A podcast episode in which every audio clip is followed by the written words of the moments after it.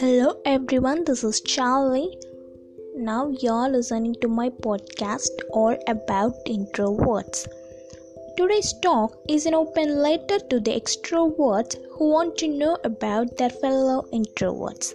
Somehow, there are few extrovert personalities who need to know about the introspective characteristics of their beloved introverts and want to be the part of their life. With increasing awareness about the social differences between various type of people, extroverts and introverts are learning to coexist in a way that is beneficial for everyone.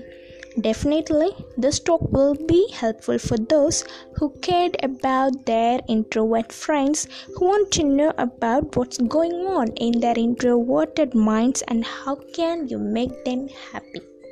Let's move to the points. Point number 1 give them space. Personal space is the foundation of introverts' happy place.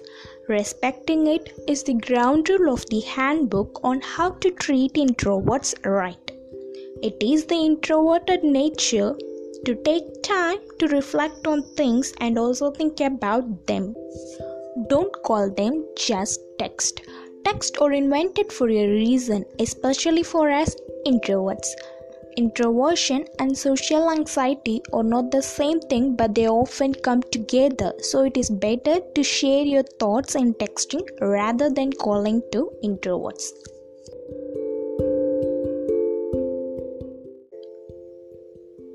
Permission to remain quiet. Sometimes we just don't have the energy to interconnect. We turned inwards to reflect and analyze. At this time, pointing out you're so quiet will only make us feel self conscious. So give us permission to remain quiet. This is what we introverts need to be happy. Last one. Don't try to change introverts. In fact, don't try to change anyone. Learn to accept and love them for what they are. Focus on things that you admire about introverts, like um, their ability to listen, deep thoughts, calm and caring nature, talent to disappear from parties, etc.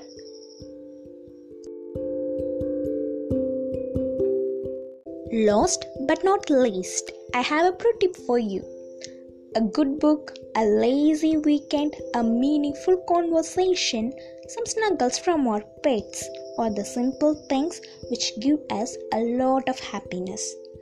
I hope my podcast is useful to you. Thank you. See you in my next podcast.